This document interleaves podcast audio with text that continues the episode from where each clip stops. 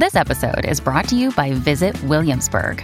In Williamsburg, Virginia, there's never too much of a good thing. Whether you're a foodie, a golfer, a history buff, a shopaholic, an outdoor enthusiast, or a thrill seeker, you'll find what you came for here and more. So ask yourself, what is it you want? Discover Williamsburg and plan your trip at visitwilliamsburg.com.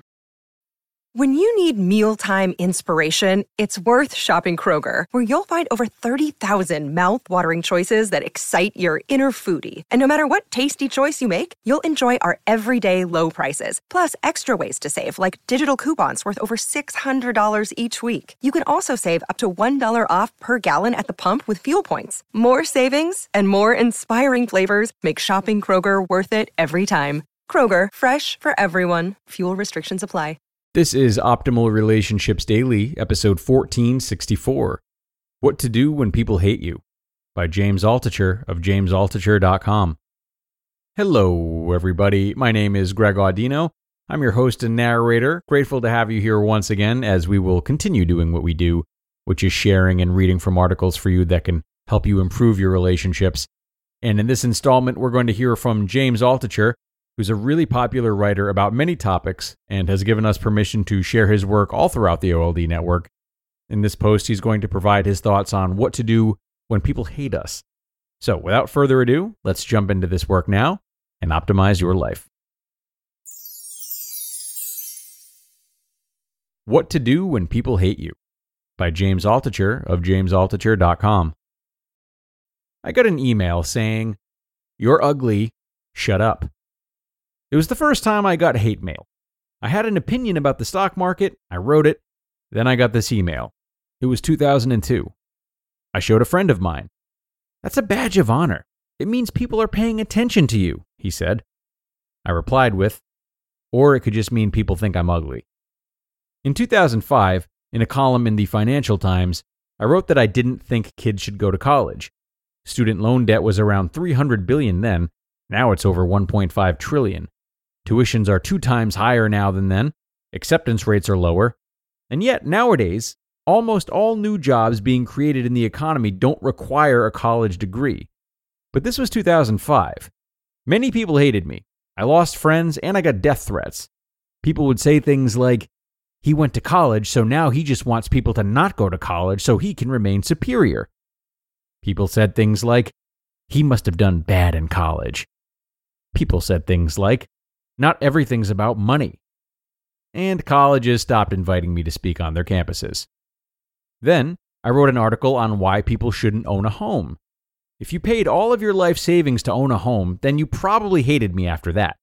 I spoke about it on Yahoo Finance in a video that got millions of views and over 10,000 comments. My friends told me, whatever you do, don't look at the comments. I looked at the comments. I looked at them for hours, and then I threw up afterwards. In 2009, I went on CNBC and I said that the market was going to go up. A lot of people hated me. One person called a friend of mine and said, Everyone is laughing at your friend. I said, Did you defend me? No way, man, he said. I want to go out with that girl. I was really upset that he didn't defend me. In August 2017, I went on CNBC to talk about Bitcoin.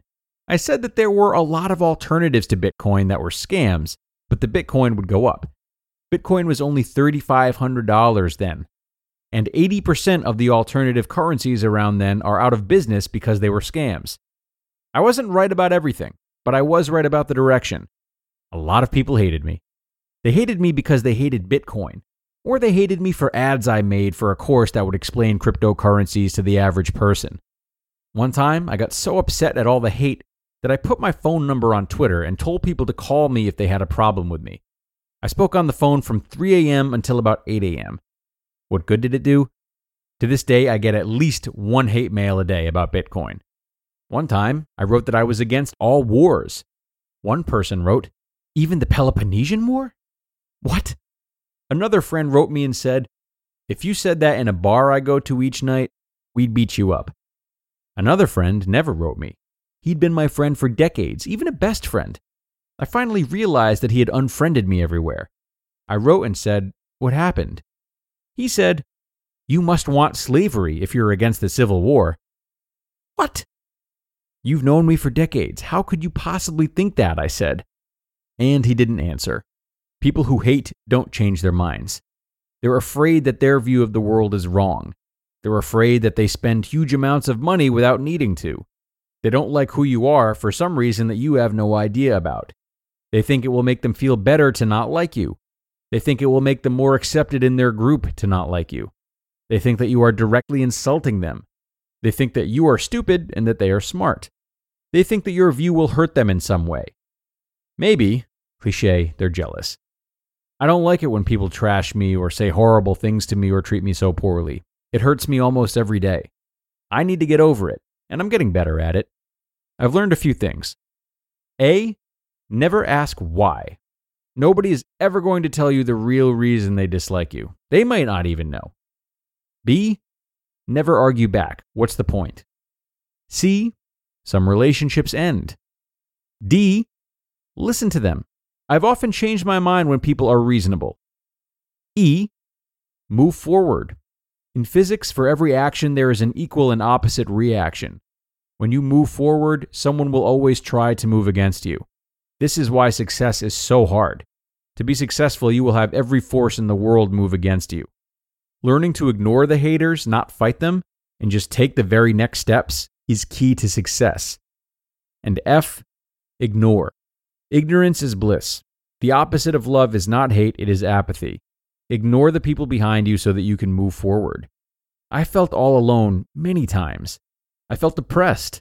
So depressed, I simply didn't have the emotional infrastructure inside of me to get out of bed.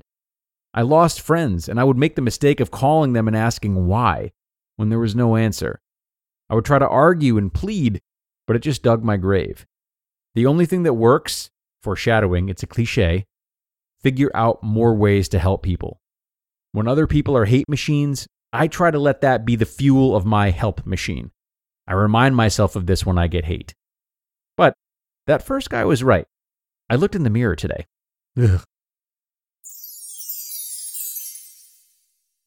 You just listened to the post titled, What to Do When People Hate You by James Altucher of jamesaltucher.com. And thanks so much to James for both the lesson and the stories, which he always intertwines really well in his writing. One thing that really interests me in this article is his list of lettered steps for what to do when people hate you, uh, particularly how B and D might coexist. So B is to never argue back, and D is to listen to them. When James says to never argue back, this doesn't necessarily mean to remove yourself from any type of interaction with this person. One might be more apt to doing this if they're receiving hate mail, uh, but if you've upset a friend, for example, while you don't need to argue with them, taking the time to engage them and listen to them can be really helpful. It can be difficult to sit and listen to why someone has an issue with us without jumping to our own defenses and snapping back. But if we'd like a chance at mending relationships that were once meaningful and or we feel could be meaningful in the future, it's important to be able to put our pride aside and allow room for a conversation in which you listen to their point of view, perhaps speak about your own intentions and how they may have been misunderstood or relayed improperly, but without that sense of aggression. So many thanks to James once again. We are all done for today, though. Of course, I thank you all as well for tuning in and making another episode possible. And if you'd like more, be sure to check out our weekly bonus episode, which is live now too. I'll hope to see you there, everyone, where your optimal life awaits.